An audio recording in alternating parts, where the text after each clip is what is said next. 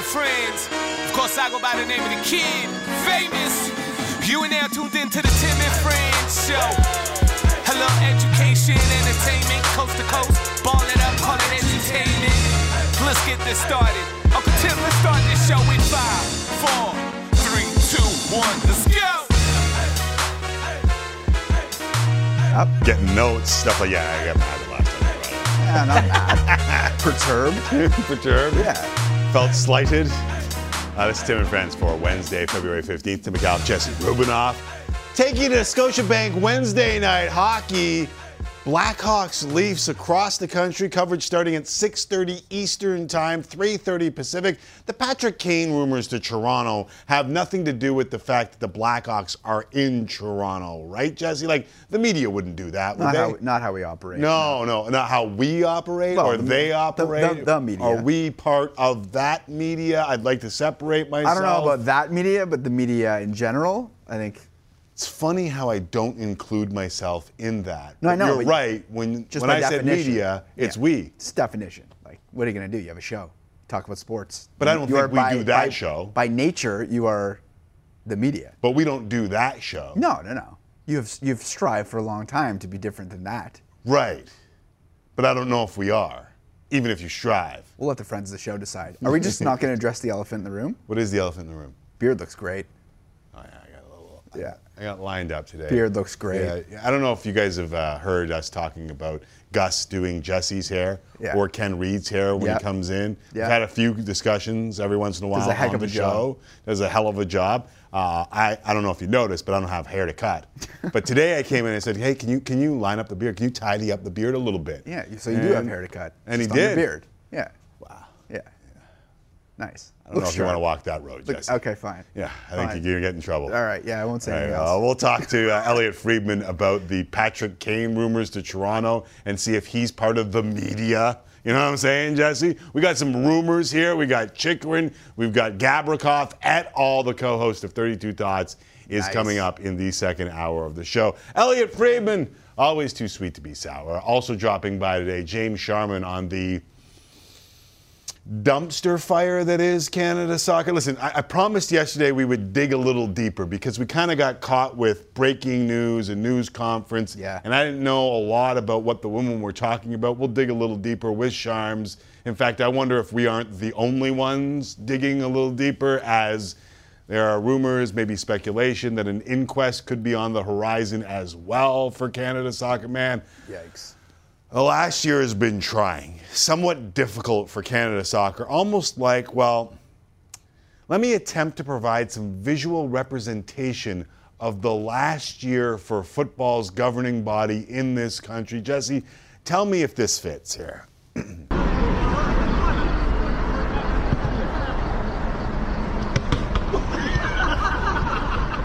Is that like tap in available World Cup, Olympic gold medalists, and boom goes the down? That's like the equivalent of Patrik Stefan having the empty cage and just not scoring. At least they didn't go back the other way and put it in the. Yeah, only if Patrik Stefan had hit the post, had the puck come off the post, Yeah, hit, him in the face, face. and then go out of bounds for the other team. Tough, tough, tough situation all around. Uh, it has been tough uh, for Canada soccer, and to be honest with you, Canada soccer fans and Canada soccer players. So, Sharman's second segment of the show, we'll try and sort through it and see if there is some sort of solution on the horizon because I'm not the guy, like others in media, mm-hmm. who yell and scream but don't offer solutions. We'll try and find a solution. And fresh off a big Raptors win at home, Jakob Poeltl, you can only hope to contain him. Paul Jones, our guy Jonesy, jumping in. In fact, the Raptors are the lead. This is what everyone's talking about. It's first things first with Jesse and Biggie. So let's start the push, Garrett Cush. First things first. First. Well, well, well. We begin with the Raptors, who will head into the All Star break happy thanks to Jakob Poeltl. Tim on yesterday's show. You wondered if Poeltl could be good enough to launch the Raps up the standings. Well, last night we may have gotten our answer. Didn't we?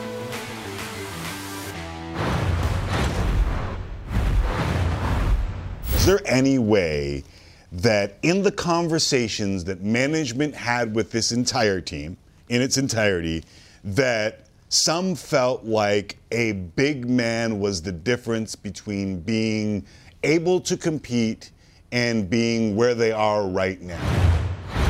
Here's Poeltl, the no look to slam dunk. Poeltl, nice move. And it rolls around and through. Oh, Poeltl! With the denial. Once again by Poeltl. How about that dish? Oh, 30 points for Poeltl. Hmm. Hmm. So, like Superman, Jakob Poeltl has come in and saved the season, right? Let me say this. Like, it was eye opening, and I know that there are folks out there saying, well, hold on, guys, this is the Orlando Magic. This ain't your dad's Orlando Magic, right? Like, since the 5 and 20 start, I wrote it down somewhere 19 and 14. Yeah. Going into last night, since their terrible start to the year, the Magic have some quality wins. We're 19 and 14 coming off a victory against the Chicago Bulls. And what Jakob Poeltl did, 30 points on 10 of 15 shooting, so over 85% from the floor, along with, and, and this is the one that I will stress the most. Mm-hmm. Tying a career high six blocks as you see him catch Wagner. One side and the other for both Wagners. Poeltl, last 30 seasons, these are the dudes who had 30 on 85% shooting or better with six blocks. Shaquille O'Neal, Arvydas Sabonis, David Robinson, and Akeem Olajuwon. Like these are, those might be the greatest four big men in the last 30 seasons. with all due respect so to Joel traded, Embiid. Yeah, they traded for Hall of Famers. What that board tells me. No, it's not that, and it's probably not even close. And I warned you at the end of yesterday's show that a bunch of Toronto media members would watch the way they play against bad teams and suggest to you that the Raptors have turned the corner. We're not going to do that, but that's a real interesting piece to the puzzle on a team that is now ninth in the East, Jesse, if you look at the mm-hmm. standings, four and a half back from the sixth place Heat with 23 games to play. Now, the Heat and the Nets are on Sportsnet 360 tonight. Both those teams in an interesting spot. So the Raptors are going to gain a half game on one of those two teams. The Knicks and the Hawks are on Sportsnet now. Mm-hmm. They're also in that spot. Like, this could get really interesting from my point. I don't know what the Nets are. Do you know what the Nets are now? Well, they're probably going to sink like a stone in the East standings. You you'd think it'll be a stone? probably a stone, Okay, so there's one team maybe a pebble. that the Raptors might be able to catch Yeah. in 23. I mean, it's it's Not not, a lot of games, Not, that's the not a ton of games. Yeah, yeah. But it seems like there might be some runway here Mm-hmm. for the Raptors to make a little bit of noise. And I'm not listen. I'm not suggesting to you that Jakob Poeltl is the Hall of Famer that he was on that list with, but I will say this: there was an obvious need. They filled an obvious need, and it made them look better than we thought they would look, especially without Gary Trent Jr. looking sharp on the sidelines and OG Anunoby. Yeah, I mean, he does a lot of really good things. He's the rim protector that you think that they needed. He's probably the best screen setter on the team, which is pick and roll has been a big part of. You didn't offense. think he would score 30. No, no, but he's hyper efficient, so nights like that can happen because then he gets in the right spots almost all of the time. And super intelligent. Yeah, soft hands, soft feet. But you heard him say that they were throwing doubles at Freddie. Mm-hmm. What did Freddie end up with? 15 assists. 15 assists. Mm-hmm. Jesse Rubinoff on the dime. I expect nothing less, but I'm still impressed. So I'm going to say it. 15 assists on the night. They took advantage of a matchup error from the Orlando Magic Yeah. and they beat a decent team. Can they do this against the real teams? I, I- listen, there's nothing else to watch for unless you're trying to see a tank that you know is not coming. It's to watch and see how good this team can be with a slight little addition and then what they do in the offseason. Keep these guys, change it around, and at least in the in the short term, three games defensively way better.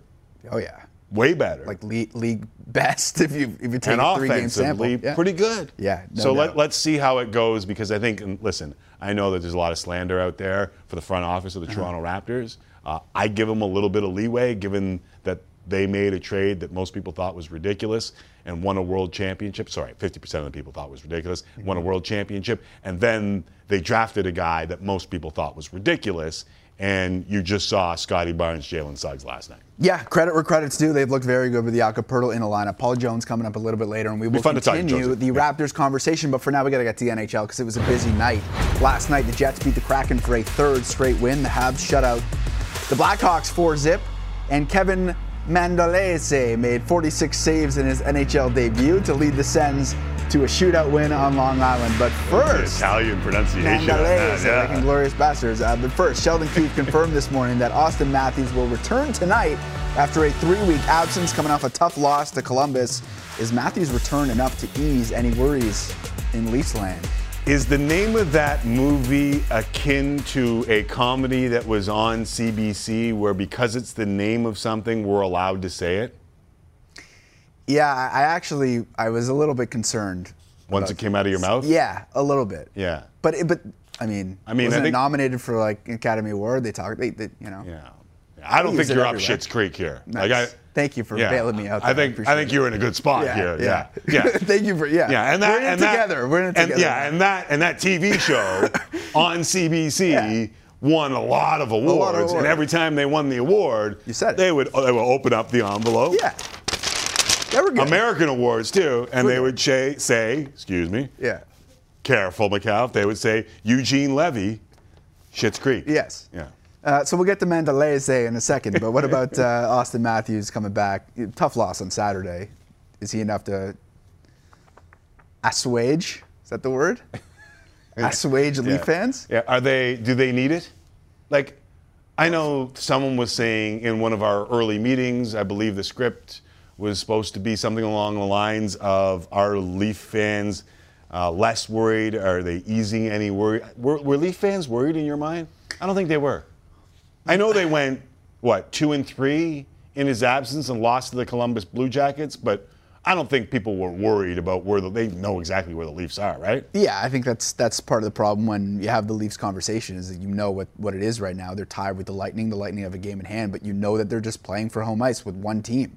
It's a very big indictment. But do you think that Leaf fans are worried about that home ice? I think they're they're no, I think they're nitpicking at certain things with this team because they have nothing better to do because of their situation. Got you. Right? Well, then they can nitpick Justin Holl because he's a healthy scratch for the first time this season after struggling against the Columbus Blue Jackets. Listen, uh, we told you this on Monday. This is something worth watching.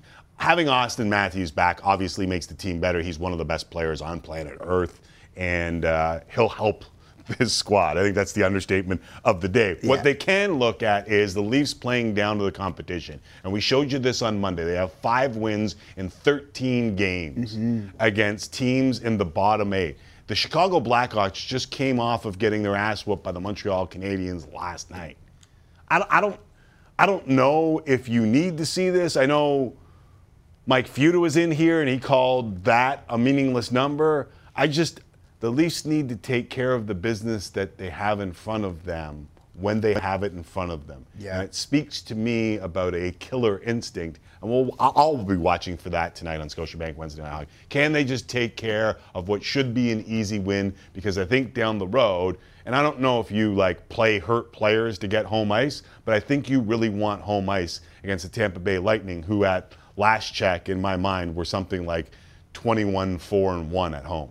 Yeah, that would be a con- that would be a concern, and we're obviously going to be talking a lot more about that uh, in the coming months. Uh, quick thought on Kevin Mandolese. What a great story the Yeah. Mandolese story was with the Amazing. Mandolese family Mandolese. in the stands celebrating his every move in front of what I thought would be maybe perturbed New York Islanders fans. Mm-hmm. Like 46 saves in the win, in shootout. Sens go back to back. You wondered if he'd get the shot. I love the Timmy Stützle going to him before the game I love and that. giving him the Yeah. hug. And I'm, I'm falling more and more in love with Timmy Stützle's game. I know that wasn't the story last night, but Kevin Mandolese, let's just give him some horns. I don't know what the story ends up being. I'm not going to act like we're going to go into an Andrew Hammond type road with either one of Mm-hmm. these keepers, Mads or Mandolese. Like it's got to, you got to start printing off the T-shirts, right? Like Mads and Mandolese. Yeah, Like make it into a thing. Yeah, there's got to be something there. But that's That's nice, and it's a really good start for both of those guys to get wins and a team that's kind of gone through the ringer. Uh, I love the story, and anytime you see a debut, you just smile, right? Like if you, Oh, no yeah. horse in the race, you're not cheering for the Islanders. You love seeing stuff Yeah. like that.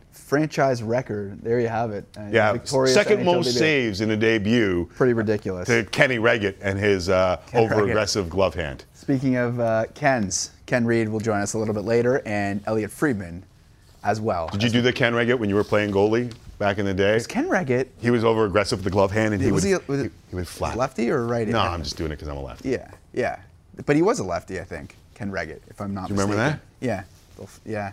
Flap I- the glove the as he made the glove save. If you're a goalie and you didn't do that, you're doing it Yeah, wrong. yeah. You're doing it wrong. Uh, all right, the countdown to opening day for the Blue Jays is on as players continue the early stages of spring training. They'll have to get used to some new rules that will go into effect this season. Kind of fun. The most notable being the addition of a pitch clock where pitchers will have 15 seconds to throw with the bases empty and 20 seconds with the runner on. Shift restrictions where teams must have all four infielders on the infield dirt with two on each side of second base and larger bases going from 15 inches to 18 inches in width. Earlier today, Blue Jays manager John Schneider gave his thoughts on the changes. Six inch difference. I think the one that jumps out is the the pitch clock and the tempo in between innings and things like that. Just you know, guys get used to a certain cadence of their game and their routine, and that's going to be a little bit different. So we've kind of built in some constraints for spring, whether it's in bullpens, live BPs, uh, things like that. So that'll be a little bit of, a, of an adjustment period. I think. I think it's great that we're starting to enforce them day one in games, so guys can get a feel for it. Um, you know the uh, the bases I think are great for safety. I think that they're that's not going to be too much of a difference. And then the shifting obviously is going to be, um, I think, really good. And I think it lines up well for us with the athletes that we do have on the infield, especially.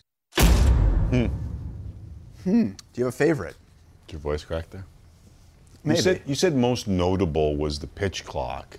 And immediately I thought the shift was the most notable. I'm not calling you a liar Mm-hmm. here, but I think it's just a difference of opinion. I think all of them are going to play a big factor. I think you'll see some guys, one taking bigger leadoffs, two swiping more bags because of the six inch difference between uh, the former bag and the new bag. I think Careful. the pitch clock is going to Mm-hmm. play. Yeah, especially when you say pl- pitch clock right after it. Yeah, you're you're Mm-hmm. asking for trouble. Uh, but I think the shift is a big one. I think the shift part of all of this I got it, yeah. could went, got what could be a massive game changer for the game of baseball. And I can't wait to see it not only in play, but how teams try and manufacture a shift after the pitch is thrown. Because I don't know if you've read the rules, but it is two infielders on both sides Oh, yeah. when the pitch is thrown, Take but they off. can move after. I know. They're going to be running. And then there's a challenge. Yeah. Right? There's there's challenges that you can say, like league wide batting average went down, and you can either accept the penalty, which won't cause any problems at all. Mark my words, it will cause a lot of problems. Um, you can accept the penalty, which is adding one ball to the hitter's count, or decline it, and the play would stand. I think we're going to see a lot of interesting things happen after the ball is released early on, and I think it'll settle down. Yeah, I, one thing that caught my eye is like the, the pitch clock also applies to the hitter too, right? So, Yeah, like, eight seconds. Get in there. Nomar would be in some trouble. Oh, this uh, this stuff Yeah. is going to stop. Anyone who has this in their game, cannot do it anymore. yeah, and you know, I know we don't have a ton of time, Yeah. but you know that every umpire, like the reason why you become an official is because you like rules, Mm-hmm. and you know that there are certain umpires that are just going to be jagoffs about Yeah. this and tell guys get back in the box, and then guys are going to square off. And I'm going to be honest with you, unless it involves teams that I care about. I am going to enjoy it thoroughly. Yeah, uh, hopefully we get more manager umpire conflicts because everybody likes those. Um, speaking of rules and penalties, Yeah. Uh, might have led to a Kansas City Chiefs Super Bowl and a Super Bowl parade. They Hey, the I gotcha. second Super Bowl in four years. I like it. Fans began lining the streets as early as 6 a.m. to take part in the celebration, and to no one's surprise, a toasty. Patrick Mahomes and Travis Kelce provided Toasty? some entertaining sound bites as that the family-friendly way of saying drunk. Right, yes, yeah, check it out. Okay. Gotcha.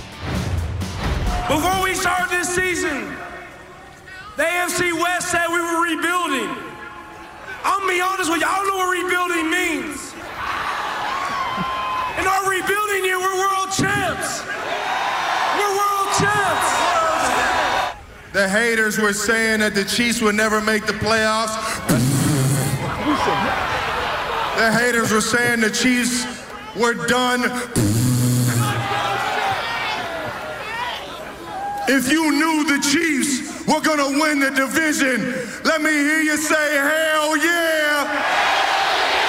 All right now. If y'all knew that Patrick Mahomes was gonna win the MVP, let me get a hell yeah. if you knew the Kansas City Chiefs we're gonna have the best offense in the National Football League. Let me hear you say, uh,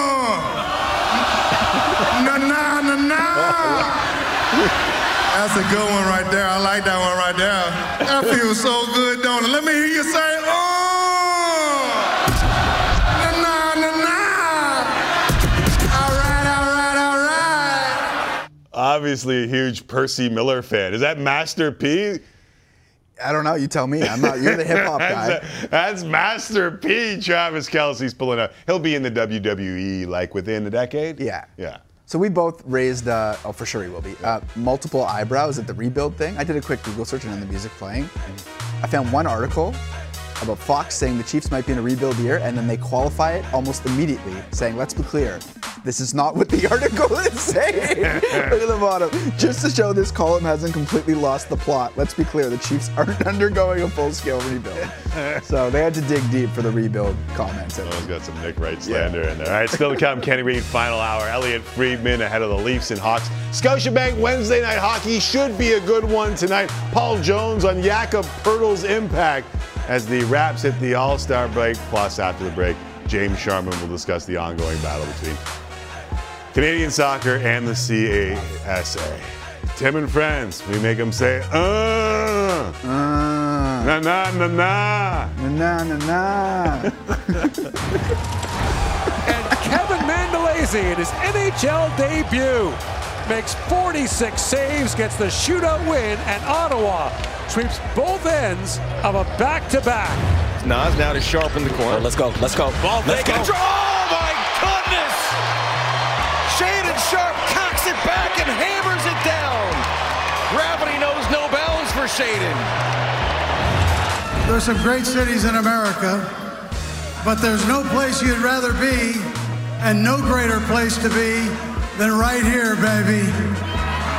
And let's give it one for the world. How about those?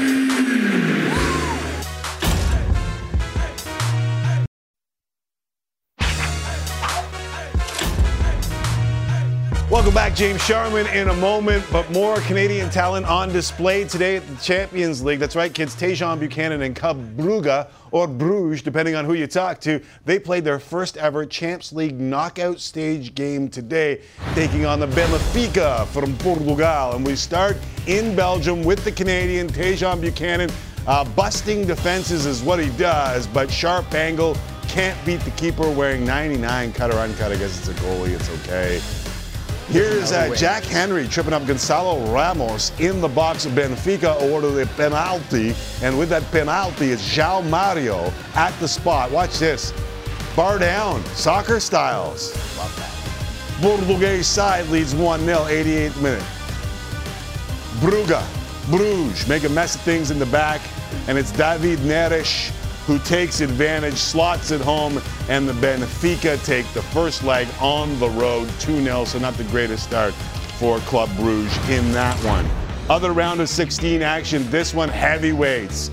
This is Dortmund and Chelsea. We start with João Felix. The former Benfica star has an opportunity, finds woodwork. Closest either team got to a shot on target in the first half. Second half, here comes Chelsea again. This time, Reece James hits it. Gregor Kobel, and it's parried away. 63rd minute, deadlock, broken after mounds of pressure. Crossbar again, João Felix. Adeyemi looking for an instant response. Look at this run from Brandt. Against Enzo Fernandez. Solo. Adeyemi into the area, rounds the goalkeeper, empty net! A one-man counterattack that draws first blood. Karim Adeyemi, is he another for the Borussia Dortmund landslide of talent? Three goals, three state matches, and an awesome celebration. 1 0 Dortmund. 78th minute. Ball goes in for Koulibaly. He stopped. Emre Can able to slide it off the line and keep it 1 0. So, an added time last chance for the Blues. Enzo Fernandez picks out the top corner, but check out Kobel. That's a pretty good save in my books, as he's able to get seven of them to help Borussia Dortmund to the 1 0 victory. Chelsea just two victories in the last 14 matches. 1 0 is your final. Meantime, massive game Premier League as well today. First place Arsenal hosting second place Man City. Arsenal looking for their first title since 2004. Been leading for months but have dropped points in the last couple games. Man City with a win could overtake them. Hmm. Another meeting to come later this season. How did this one go, you ask? Well, that's what we're here for. Manchester City has won their last 10 Premier matches against the Gunners, and there is the former Borussia Dortmund man, Erling Haaland, watching Kevin De Bruyne take a back pass, and that's not very nice to your own teammate who made a mistake. That's cut. A Little chop to the cheek, and it's 1 0. 39th minute. Ederson comes out to challenge. He collides. I don't know if this is a penalty. It was awarded a penalty. Bukayo Saka on the spot. Been there before. Ederson pointing where to go. He goes there and he scores. Hey, you asked them to put it there.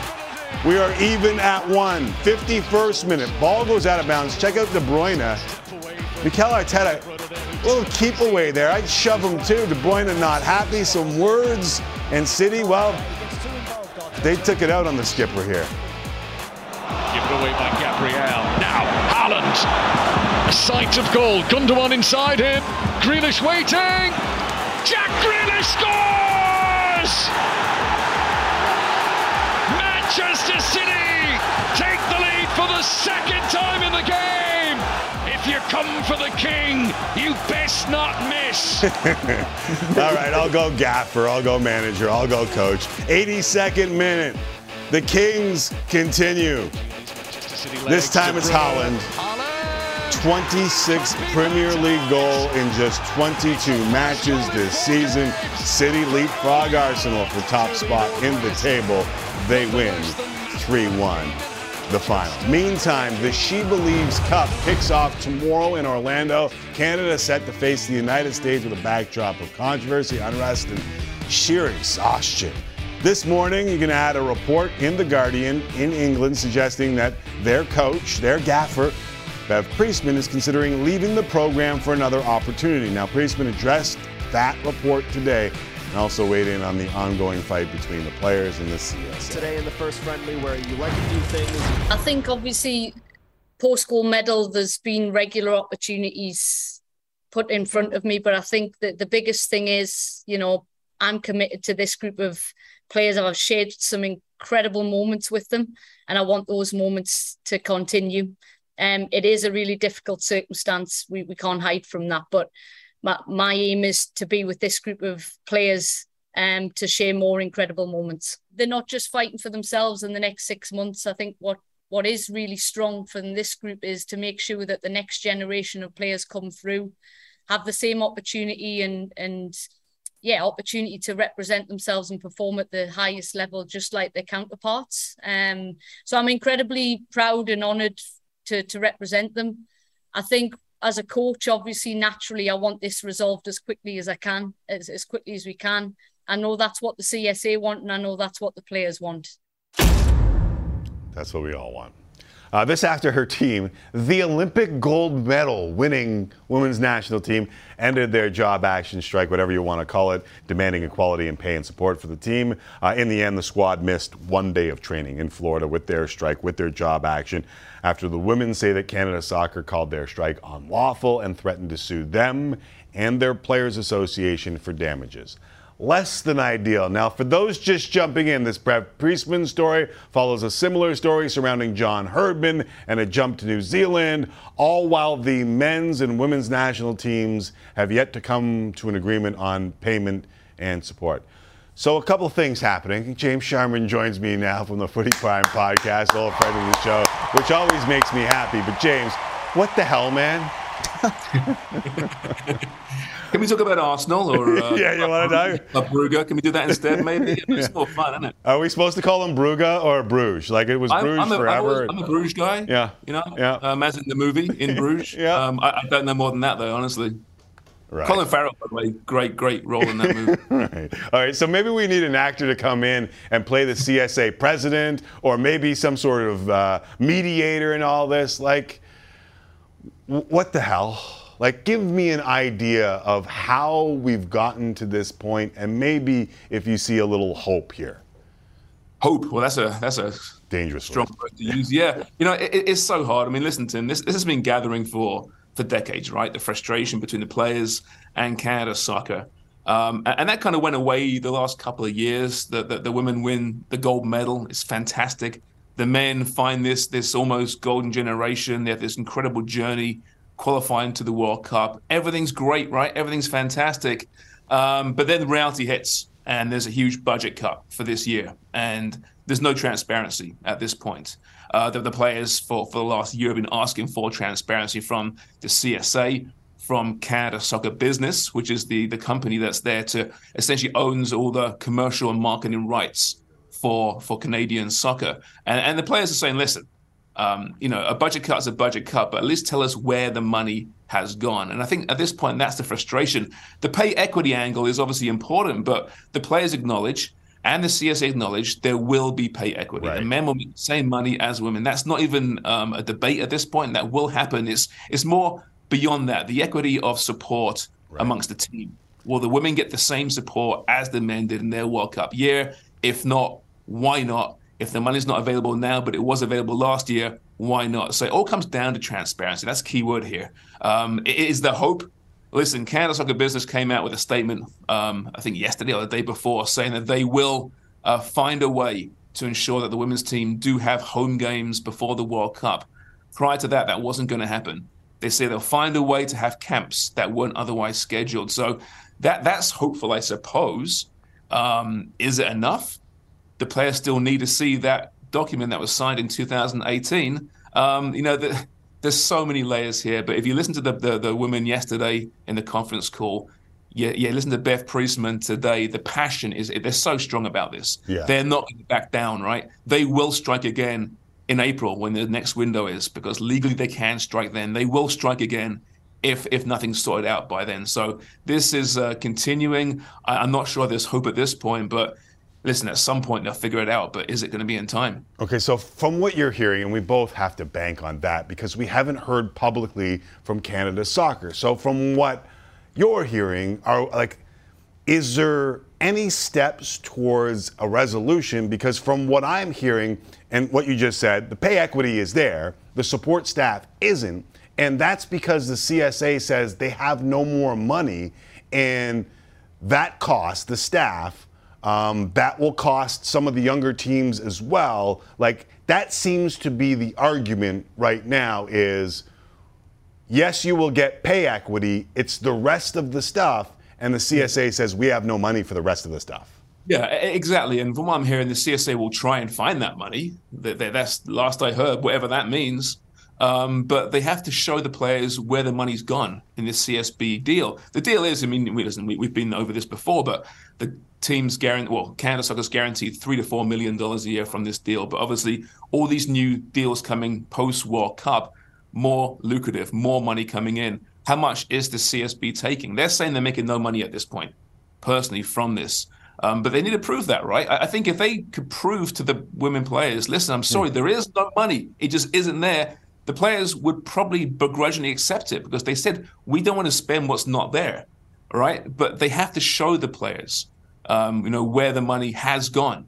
Um, it's it's a strange one to say the very least because you think the money is coming in now post World Cup. They're signing deals all the time. There's other deals close to being signed, um, but you have to remember that the, the CSB isn't just pocketing the money for themselves, right? So they give the money to the CSA, but at the same time they also have brought a domestic league to Canada in the Right. C is really, really important for the game in this country and the development. Um, but the owners have been bleeding money in that league. Since its inception four years ago now, right? So um, th- there's more to it than just right. company pocketing money. I, I think it's that simple. Right. And, and, there's ways that Canada Soccer can make money because the CSB doesn't own everything. One of those things is holding games at home, and they pay a rand to stay home. They play a game against Curacao leading up to the World Cup, and there's no game scheduled for the women. That just seems like dropping the ball on all parts. But listen, I know you were on with Faisal last night, all three of us are fans and supporters of Canadian soccer. You brought up the CSB. Um, for the uninitiated, James kind of gave you a lot of what's going on, but I also think that there's some culpability on the CSA side of things. And I know the men pointed to the CSB, the women are talking about everything. like, is there any way, and there are good people here, but is there any way that the CSA leadership lasts through this, James? Yeah, that's that's the million dollar question, isn't it? Um, I don't know is the answer. The government is getting involved now. They'll look into this. They have, of course, got the power um, to, to force a leadership change. Um, listen, the, the, CSA from who, who, I've spoken to within that organization association are pretty honest when they talk to me about that CSB deal. They, they say, listen, at the time it made complete sense, and at the time I didn't hear too many detractors about that deal. No, but they say now the current yeah. landscape, the current landscape, they wouldn't sign it. They wouldn't sign it. It's a bad deal right? So is there a way to get in there and restructure that deal? That's being looked at right now. Um, if, if there is, the current leadership certainly can, I'm, I'm sure, maintain and, and, get out of this. But uh, the players said yesterday they, they don't know. There's going to be change throughout the organization. Um, that's what they're they're kind of they're being careful what they say. You know, it's funny in that yeah they are yesterday they they they they're getting a lot of legal advice what they can and cannot say. The passion bled through. That was fantastic. Didn't learn too much though overall. I think from from that conference call yesterday. Um, but there's a lot of distrust right now at the very top of, of the CSA from the players, and that is not good, obviously. Uh, we're a proper footballing nation, uh, men's, women's side of things, uh, I think we need to get everything up to that level, and that's the challenge over the next little while. And I think that's honestly what the women are fighting for. And uh, I say kudos to them, and I hope that they get there and it's sustainable. And because I, I, think there's money coming, but who am I? There's money coming. Yeah, there has to be. Right? There has to be. Gold medal winner. There's a there's a team qualifying for a World Cup who will be another World Cup in three and a half years' time. There's money coming, but where are those funds going? That is right. the question. To answer that question, is a pretty simple one, really, right? You think? Yeah. And then it should be. Get some answers. It should be. Uh, I'm being told Arash Madani will be down at the She Believes Cup in Orlando. We will talk to him tomorrow, so we'll continue the conversation. James, always appreciate you jumping on with us, and I like the haircut. Thanks, pal. It brings out my eyes. Yes. All right, there is James Sharman. Uh, check out the Footy Prime podcast for more information. After the break, another friend of the show. You're in Tim and Friends. It's a fitting name. Paul Jones will join us to discuss the Raptors' first half, Jakob Poeltl's immediate impact on the team, and an all-star break. Next, right here. I'm Tim and Friends, Sportsnet and Sportsnet 360.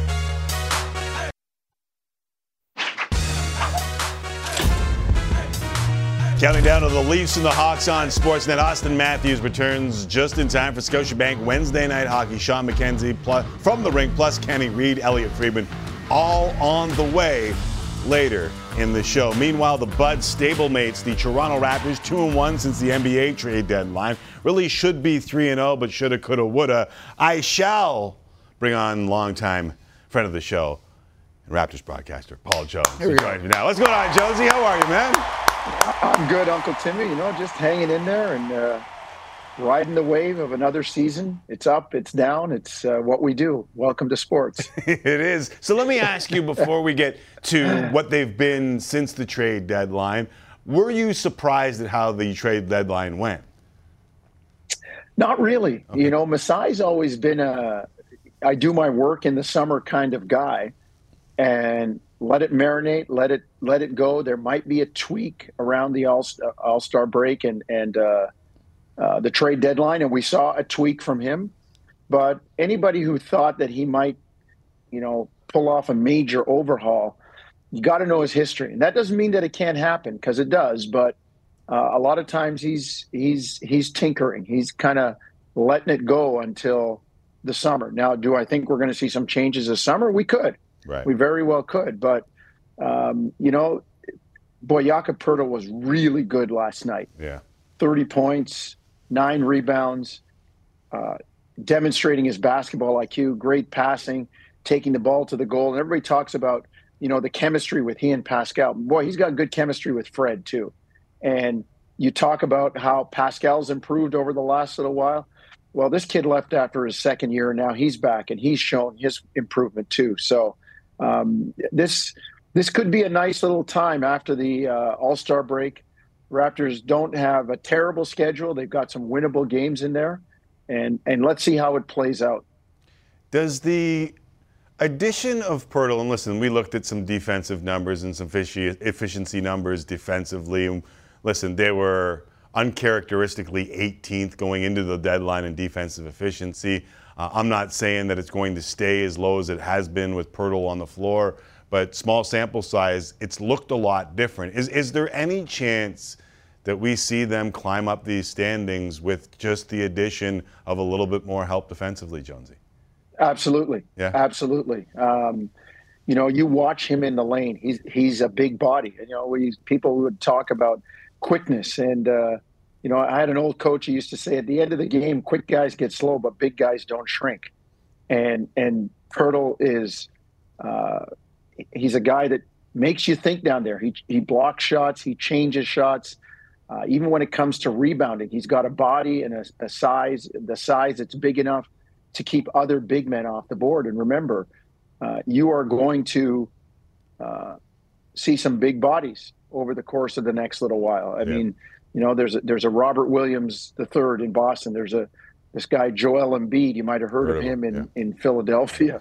uh, there are there are some big bodies that that will crash the glass, and you need a big body down there.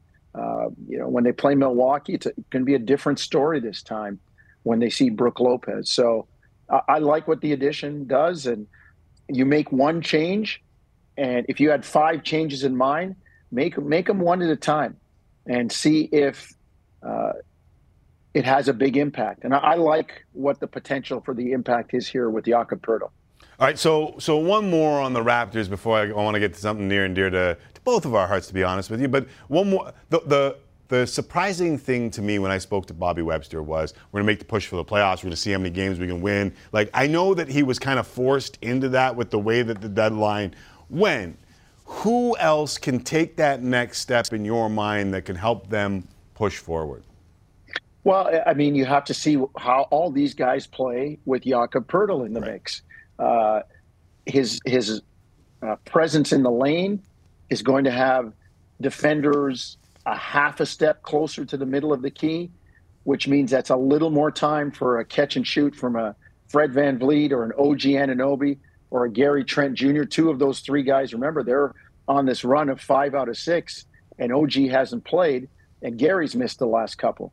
So, uh, you know, it, it, it's there. And, and, you know, Tim, there were a lot of people saying, quoting Masai from two years ago when he said, play in for what? I did it. Well, that was, well, but that was two years ago. Did you yeah. do that? No. Yeah, yeah, no, I'm, I'm okay you? with it. Yeah, yeah, I did it. Yeah. Okay, so I'm not really trying to put you on blast. No, no, here, it's but... fine. I can own up to it. We're allowed to evolve and learn. It's okay. Two years ago, they were in Tampa. Yeah. And it was the expectations were different for that team, and you didn't have to answer to the fan base. Uh, any kind of postseason or playoff game is still good for this young guy named Scottie Barnes. Uh, it's good for, you know, a young guy named Precious Achiuwa it's good to have them have that experience to get yeah. that experience. So I don't think you can say play in for what right now. You're rebuilding. You're you're you're retooling. You're trying to build towards another championship and you have to take small steps. I mean, not everybody's Golden State where you're in the play in one year and, and get to the NBA finals the next. Oh, by the way, with Hall of Famers like Draymond Green and Steph Curry and and and Klay Thompson. Like it's not it doesn't happen like that. So, yeah, yeah, I, I would. I got take you. the plan. Yeah, I, I got take you. the plan. And, and, the reason why I said playing for what was I wanted to know what the Raptors thought what the difference was between exactly. Tampa and what happened this year. Before I let you go, I, I know you're working on a game that le- means a little a little something more than just basketball to you, to me, to, to many out there. Uh, yeah. The HBCU Classic. Are, are, are you doing the game? I'm, I'm doing it. It's between Grambling State. Nice and who who gave us Willis Reed, and Southern University, who gave us Bob Love and Avery Johnson. And you know what I'm looking forward to, Tim? Have you ever had a halftime at an Oh, HBCU event? I mean, seeing a guy dancing like he's at the club with a tuba on his back. Come on, come on, come on. Yeah. But th- that said, the NBA has taken great steps in these initiatives to help these historically black colleges and universities, and uh, it's going to be a great event. Um, you know, a, a terrific game, uh, and, and feature some guys that you know not are are not household names that not everybody gets to see. Yeah. and maybe they'll catch the eye of, of an NBA person or a G League person. Yeah, You mentioned who we got uh, in the NBA, but I was just thinking back, and I had to Google it to make sure. But but Harold Carmichael, we just saw him at the at the Super Bowl. Uh, Aeneas Williams, those are those are dudes out of Southern, so we've seen it on both sides. And and those old school football games was where we first saw, where I first saw the dude at the club with the tuba on his back, and I'm looking forward to it. So I'm, I'm glad Well, you're working it. Eddie Robinson, right? Yeah. legendary coach, Yeah, legendary at coach at Grambling. Yeah, Yeah. awesome. Yeah. Uh, appreciate you doing this always, Jonesy. Great catching up with you, and I'm glad to see you getting that work on that game. It'll be fun to watch. Thanks, Tim. Appreciate it, brother. There is uh, Paul Jones, longtime friend of the show here on Tim. When we come back, we'll tee up the night on the ice. That's right, Leafs and Hawks on Sportsnet tonight. Shawn McKenzie will join us from the ring. Ken Reid's joining us in studio. Elliot Friedman as well. It's a hump day here on Tim and Friends, and we'll get you to hockey. Tim and Friends, time for Tim and Friends. Tim and Friends. Tim and Friends, time for Tim and Friends. Tim and Friends. And now, time for real sports talk with Tim Micallef and friends of the show. Friends of the show, indeed. Thank you very much, Sheepdogs. Hour to go, half an hour to go.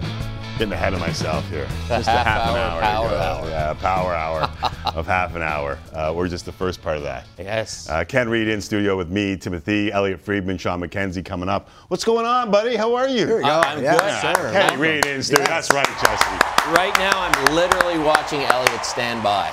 He's standing by as Oh, he's- oh, he's he's, leaving. See, He's I love. call. He's getting I love when Elliot's stuff. on his phone. He Yeah. just left the room because stuff's going down. I love it. Uh, did you know that uh, Auston Matthews is going down tonight on Scotiabank Wednesday Night Hockey? I did. I saw it in your script. I was just speaking it. uh, Auston Matthews is back tonight as the Leafs host the lowly Chicago Blackhawks at Scotiabank Arena across the country on Sportsnet with more on that one. We're going to go live. Scotiabank with us, Scotiabank tonight. Scotiabank Wednesday Night Hockey, Scotiabank Arena, Scotiabank. Shawn McKenzie joins me now. What's going on, Shawn? Well, Timmy, I got some good news and some bad news for Leafs fans. We'll start with the good news because everyone loves good news. You mentioned it, Auston Matthews back in the lineup. He'll play with William Nylander. That means Mitch Marner and John Tavares stay together. We know they have had great chemistry so far this season. On the blue line, Justin Holl is out as a healthy scratch, and Connor Timmins comes in. Okay, so that is the good news as far as Auston Matthews' return. Let's get to the bad news. The Maple Leafs match up against, as you called them, the lowly Chicago Blackhawks, and Peter Mrazek gets the start. So there'll be some people saying, why is that bad news? That should be good news. Well, Leaf fans know the team's history against teams that are well below them in the standings. We saw it Saturday night against the Columbus Blue Jackets. It was a game that Sheldon Keefe was not happy about and made it very clear. Add into the fact that they're going up against a former teammate and goal. Well, it's a bit of a trap game. The Leafs know it though. They talked this morning that they would need they know they need to be better. They've been stewing over that loss against the Blue Jackets for a few days now, and they know they need to turn in a much better performance. Now, to give you an idea of just how big the Maple Leafs are as a favorite tonight, the betting odds, they are a minus 610 favorite, which apparently, rumor on Twitter is that, that is the biggest favorite in NHL history. That is quite something. Uh, We checked it. It is the biggest favorite the Leafs have been uh, with BetRivers. So we're going to have to check this now. NHL moving forward because sometimes I can't trust Twitter. Sorry, Shawn. Oh, really? You don't trust Twitter? yeah, Awesome. sometimes. Okay, Wicked and Kenzie, thanks a And you bunch. can't you, you can't trust me either. There is, yes, we Yes, we can. can. That's why we You're got a reporter today. we can trust. Reeks of credibility. Attaboy, Shawnee Mack. Okay, let's move out to Edmonton. The Oilers host the Wings. You can see it on Sportsnet West and nationally on Sportsnet 1. Oilers coming off a loss to the Canadiens on Super Bowl Sunday. Buzz in Edmonton around what could be coming before the trade deadline. With more on that, here is Gene Principe. Ken, it's that time of the year as the trade deadline is just around the corner. If you are playing or watching or cheering for a National Hockey League team, especially one in Canada, chances are you are immersed in rumors, and there have certainly been a lot of them when it comes to the Edmonton Oilers and defensemen they might be getting, or forwards they might be trading, or draft picks or prospects. They've been mentioned in so many potential deals, and that's the key to all this is potential deals. It's hard this time of the year to try and figure out what's fact and what's fiction. You know what, guys? I honestly, I, I don't know. I've I've heard so many different things. I've been a part of so many different rumors, and a lot of them are bullshit. A lot of the time, so um, you know, the trade deadline. There's always going to be speculation. Um, you know, there's always going to be rumors just created for entertainment, right? Yeah, I think you know we don't spend a lot of time uh, in in the confines of our dressing room uh, talking a lot about that stuff. Um, in fact, I would say that. Um, you know that swirl probably comes from a lot of people in this room, not not necessarily um, inside the room. Thankfully, that's not my job to, find that. Uh, you know, Kenny uh, Kenny gets paid a lot of money to do his job, and um, you know that's uh, that's something that uh, him and his staff have to have to figure out. And my job is to play and, and to, to, to lead our group, and um, you know to put uh, to put our, our staff and management in a position where they, they need to go out and and, uh, and add pieces if they feel that's necessary, or you know keep it keep it all together. So. Um, that's that's what we do here. Connor McDavid uh, joked that when it comes to being all in, it's really not up to him, and he'll uh, hand that over to President of Hockey Operations and General Manager Ken Holland and his staff to determine what the Edmonton Oilers might do when it comes to moves to help them push forward the remainder of the season and into the playoffs. As for head coach Jay Woodcroft, he said that he has a good working relationship with Ken Holland, and he does have some input when it comes to players the Oilers uh, might be getting at the deadline. Up until then, uh, Ken and Tim will just have to wait and see what the Oilers do or don't do when it comes to March 3rd. It's February 15th. They're already sick of it. These are like annoying people that plan their summers. Wait, what are you doing in August? I don't know. I don't know. I'm not, I don't know what I'm doing March 3rd. I got to play a game uh, in Vancouver. The Canucks have struggled to keep the puck out of the net under Rick Tocchet and to be frank all season long. Tonight they host the Rangers regionally. Uh, with more on that one, let's check in with Dan Murphy. Dano? Tim, greetings from Vancouver, and thank you once again for including me as one of your friends. All right.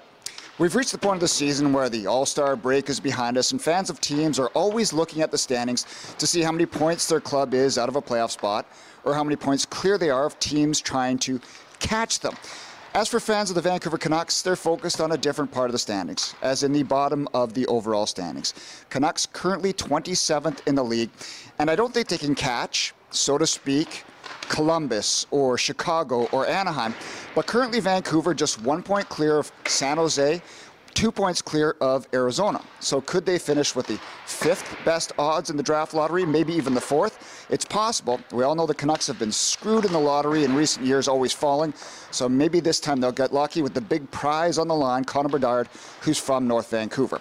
Now, they might have to be lucky and good tonight against a Rangers team that's lost just four times in regulation in its last 27 games. Yes, 24 and 3 with a plus 36 goal differential.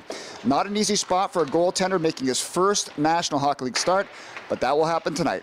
Arturs Silovs, a sixth round pick in 2019, will get his first start for Vancouver, so the Canucks are hoping it's a arty party tonight at Rogers Arena. Tim? Nothing like an arty party. Appreciate it, Dan Murphy. We got a Freege party in here. As Elliot Friedman has uh, joined us fresh off of taking a phone call. This is 3 at 32 brought to you by GMC and the new Sierra AT4X. We heard Evander Kane say a lot of what we hear during this time is uh, bull bleep. Uh, do, do you, when those calls happen on February 15th or 14th or 13th, Mhm. and the deadline is still two weeks away, get some of those people in and around the league going, can you leave me alone, please? Oh yeah. Like, to be honest, like Yeah. you do, like nobody wants to roll grenades into people's lives. Like nobody wants to do that. Uh, uh, like uh, it, it's crazy. I had, I had one guy all over me yesterday. You lied about Thatcher Demko. You said he wanted to trade, and I said I hate to tell you this, but I've, I've never said that. Right. But like it just goes crazy at, at this at this time of year, and I I do feel for some of the people involved. There's there's no question about it. Yeah, I, I, I understand. But I just want to say, like, for the record, if I say something, I generally have reason to believe it. I don't really throw stuff out there except that we're getting rid of Ken Reid. Like that. Really? don't throw out there. That's older than the Chychrun rumors. And do you want Chychrun to get traded just so you can move on with your life? Yes, I Okay. think that is. and he definitely can move on with his, like And speaking of on. rumors like Yeah. that's got to be tough for five a guy years now? to be in rumors as long like this might be the record for being in rumors Well, I, I think the thing is, is that it turned into a five-alarm blaze last week, and I, I can't remember. it. Like this is actually one of the interesting things like that, that everybody here is going to have to figure out what's acceptable, because, uh, you know, in the past, Bettman's been asked about how do you feel about players being held out for trades, and he said, and he's right. You, you get held out for a trade, you're generally traded the next day. Like it's pretty quick. This is the first one I can remember where a player, like I remember Felix Potvin leaving the Maple Leafs until he got traded, right? But this is the first one I can remember where, in recent memory, where a guy was held out for a trade, stayed with the team, and it's been five days. And I think a lot of us are, are wondering. Now, I think the player is good with this, so the Players Association is not going to fight it. And we don't know where the league feels about this, but I can tell you where some of the teams look at it. They say, look, Arizona and Columbus with Gavrikov out, look at how many teams they're going to be playing who are either right on the playoff cut line or battling for home ice advantage. And they don't think that this is right. Like they, they think that uh, if you're going to trade, if, if a guy's going to be sat out, it's it's got to be because a trade is imminent. Now, you know, one of my theories is that I, I like I have like Chychrun. Columbus has liked him before. I have kind of wondered if Columbus is trying. Let's move Gavrikov and see if we can use that to get Chychrun. I don't know how Chychrun would feel about that. Um, he was told he would be traded to a contender, and I think Columbus's point is we can't have another year like this one. But I, I think there are a lot of people around the league who don't like the way that this is going with the overall sitting out. It's, uh, I mean, it's not New Jersey and Pittsburgh in 1984, but you know, like when when Bettman says there's no tanking, franchises Yeah, can he tank. just says that Players stuff. won't tank. Like he just- like- franchises. like, the thing is, like I understand why people get so riled up by that. Like it's when he's, it's like when he says, "Oh, people say they love like the digital board." It's like he's gonna say what he can to protect the shield, right? Like we all know this, but I don't understand why people get so worked up about this. because some people love calling horse bleep that's all Well, yeah, but like, the, what's his job? His job is to protect the shield. Like, like when I hear that, I was like, okay, whatever. I mean, uh, there's obviously tanking in this league, but I just, you know, I, I can't get worked up about it because I know what he's doing. So, do you think that Chychrun gets moved in the next little while, or are we going to go from five days to six days? Because it's not like the, the deadline's tomorrow. You know, I, I hate to make these pronouncements because it changes with one phone call, and all of a sudden I look like a big dumbass if I say one thing. But look, I like I think there are teams that are interested in him. I think that uh, I like like I remember last weekend when when the tweet came out from the Coyotes and people were like LA LA LA. I, I thought LA too, but people were telling me like don't jump all over this. Like it's not that close, and those people were right. And you know, I'll tell you this: there is a theory going around, and this is what happens when when there's this kind of a vacuum. That maybe he tweaks something small, and Arizona. Like I don't think it's a big deal or anything like that. I don't think it's anything that could prevent him from being traded. But there are some teams that believe there was like a small little thing, and Arizona just said we are not risking this. And Chychrun's okay with that. His trade value will never be higher. He's had a phenomenal year, but I think LA's had an offer in on them, and I, I and they're just they're there. Like they can't bridge whatever that final gap is because they don't want to pay what Arizona's asking, and Arizona isn't accepting what LA's done so far. Might as well call around in the meantime. Well, that's I you know that's what that I think that's what that was too was like get your and I, and like I said I I have wondered about Columbus if they've jumped back into it and said can we do this Right. G- give me your best offer because we're about to do this, and then I'm, I'm just speculating here. I'm not suggesting that that's what No, happened, I, I but think it's that's common sense sometimes. I think that's kind of what's gone on. But I, like I said, I think there's some teams who look at this and say it's not right to hold a guy out for well, I guess we're on five, six days now. So we heard from the Edmonton Oilers. Like, who's the team that's getting the most buzz right now? Like, where, where do you feel like who could be the team that makes the most noise early? Well, like you know, we've seen a couple of big trades early. Um, you know, I, I got to tell you, like I know everybody hates hearing this, but I, I think the Leafs are the most fascinating team this year. Like you know, we all know that they there's like this is a huge season for them. So much is on the line. They've had a really good year, including they've played really well when a lot of guys were hurt. You know, Tampa just caught them for home ice advantage in the first round. They have the same number of points, but Tampa Bay's played one last game. Um, that first series is going to be brutal. Yeah. Those like basically they're the top, there are three of the top five teams in the league by points percentage, and two of them are going to be out in the second round. When you say brutal, do you mean physically brutal? Oh yeah. Yeah. So Like- who do the Leafs have that can be physically brutal? That's when I, look think, at that. I think that's one of the things that Yeah. they're looking at. Like, I do think right now, and again, it's one of those things I could say, and I could come out and I could look like a giant idiot if they trade for a defenseman. But I think they're looking at forwards. Like, Mhm. I, I do. I think they're looking at forwards with a bit of edge, a bit of snarl, talent too. Um, like the one, the, the one thing I think the Toronto Maple Leafs have had trouble with all year is that fourth line. They, they've had a real trouble getting that uh, a consistent fourth line that does some offense that they're happy with.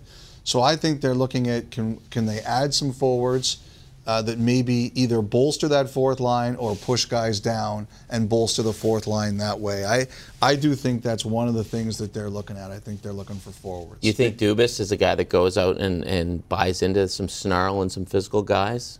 Well, I, I think look, look, look, like normally you can't say we got to prepare to play a team, but they can because they know who they're playing. And they know And- who they're getting if they get through. Well, the thing is, like, I think Tampa, like, they're Tampa's a really skilled team, but I don't think they get credit for, like, they play like a bunch of a holes. Like, they they really do. They're really nasty. That's a compliment. Yeah, it, it- it is. It's a huge compliment. I got a lot of respect for them. Yeah. Yep. And I think Toronto knows that. Like they they that's a nasty, skilled team, and I think Toronto knows they gotta have some of that. Okay, so let me ask the question that with Scotiabank Wednesday Night Hockey being the Blackhawks Yeah. and the Toronto Maple Leafs that's come up in the last little while. I don't know if it's coincidence, but is there like Patrick Kane? It seemed like there was a tie to the New York Rangers, Yeah. and the Rangers go out and get Tarasenko, and there's no longer a tie to the New York Rangers. Some have tied him to Toronto. Yeah. Is that a possibility?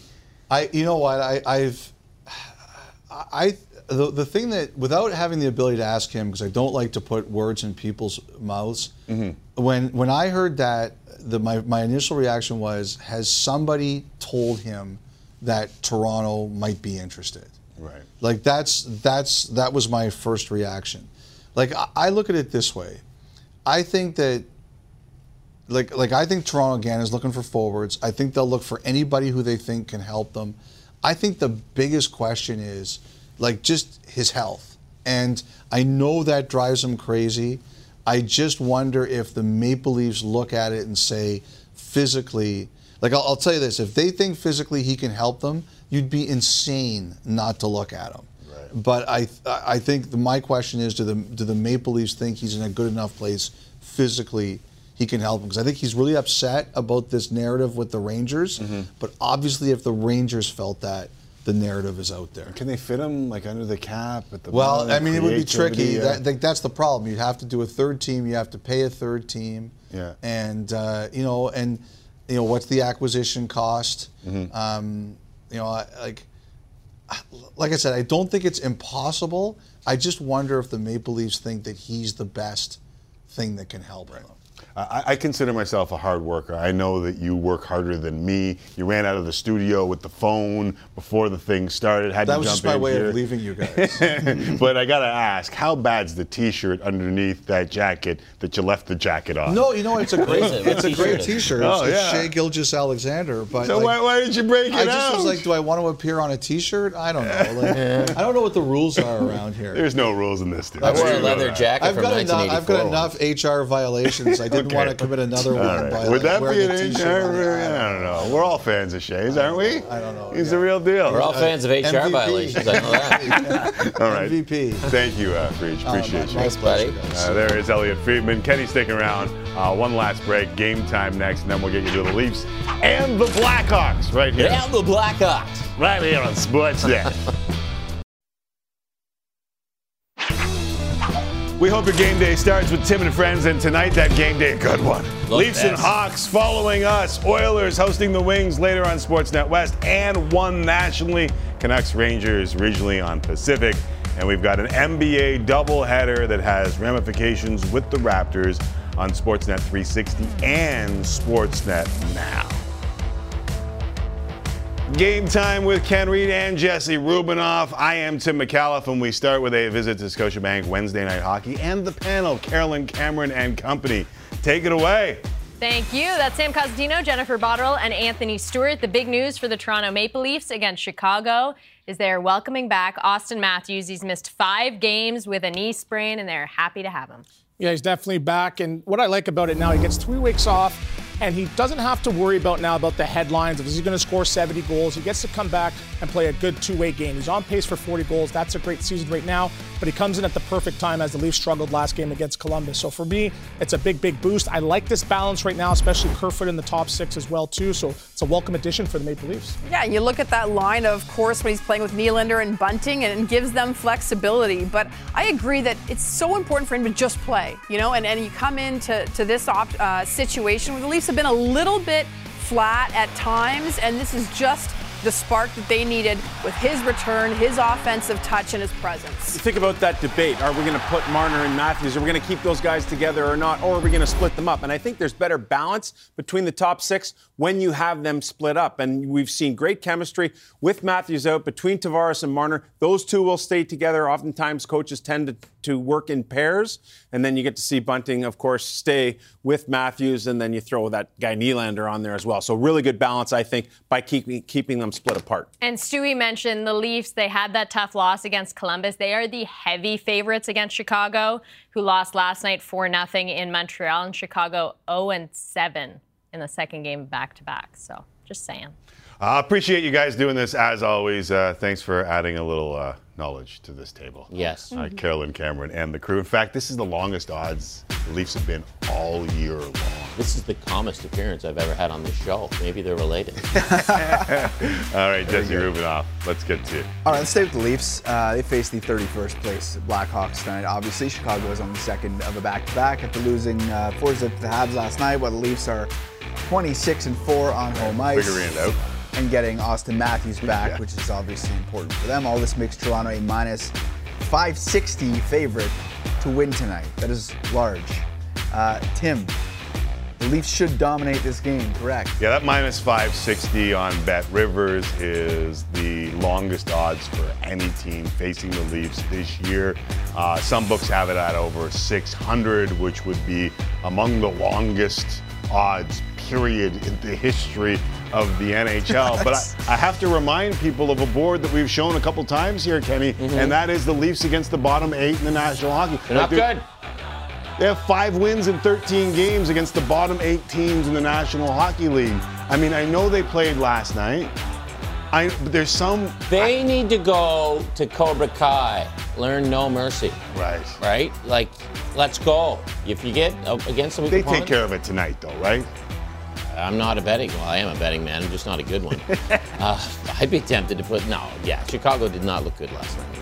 No, but they got the riot act read to them too. It'll if be, you don't, yeah, like I mean, so if, saying there's a chance. I, am just saying that it's not going to be the same team coming into Toronto that played last night. But I mean, you're playing for home ice against Tampa in the first round, so these are two points that are there for you. So you should be able to take them. You yeah, I'm, should be I'm able with to. you. I'm, all right, on Monday night, the Leafs held their blue and white gala to raise funds for the MLSE Foundation. During the gala, Captain John Tavares and Mitch Marner did a dramatic reading, lines from the movie The Notebook. Good movie. Tavares spoke about the Of course they experience did. today. Yeah. It was it was fun. It was funner than I expected. I was a little uh, a little nervous and uh, you know, really didn't think I have uh, any type of acting skill, but uh, uh, uh, got a few compliments from from the guys and uh, from my table that I was sitting at. So thought I did thought I did all right. It was obviously a lot of fun, and you know, Mitchie's uh, just got great personality for for that type of stuff. So. Um, I think we had a good scene that kind of just kind of got us both really drawn into it, and uh, uh, had some fun with it. very good. It's a very long answer about Yeah, the on the notebook. Notebook, Uh, yeah. Kenny, you said it was a great movie. Did you cry watching it? Damn right I did. I'm getting welled up right now thinking about it. Do you think they both OD'd at the end though? They like he they both took a bunch of pills and died that way together. I haven't seen the movie, but I'm guessing you're referencing the no, movie. no, You think they just naturally passed within seconds That's of each other? that's the beauty of it. It's you're supposed to suspend all your belief. They're in a nursing home. I think they probably took some drugs. I haven't seen the movie. One more. I'm sorry, I'm, Uh, I'm ignorant on this one. I'm moving on from that. You haven't Edmonton seen The plays Notebook? the No, I've Red Wings seen The tonight. The rumors of Erik Karlsson being dealt to the Oilers nails, have picked up. As of late, there are questions about whether they can make him fit under the salary cap, but if they could swing it, Timmy, would a Karlsson addition make the Oilers your pick to represent the West in the how Cup many, final? How many times do I like? How do they swing this? I don't understand how they swing this deal and get better. They keep getting tied there. Mark Spector wrote a whole, whole article on Sportsnet.ca saying that it can't happen. Are you gonna watch The Notebook tonight? How much should I watch the Notebook? Yeah, well, no. yeah, I've cried emotional, at two yeah. movies in my life: Yeah. The Notebook and Sylvester Stallone's Over the Top. It's, it's a good movie. Child custody when he- and arm wrestling. When what a he took combination the for a hat backwards, Kenny, how could you not? I mean, come on. That is an emotional wreck. I understand it. That does it for us. We're sending it back to Carolyn and company. Wednesday night hockey coming up next. Leafs and Hawks. Auston returns. Enjoy, everybody. We'll talk to you again tomorrow. Thanks, Kenny.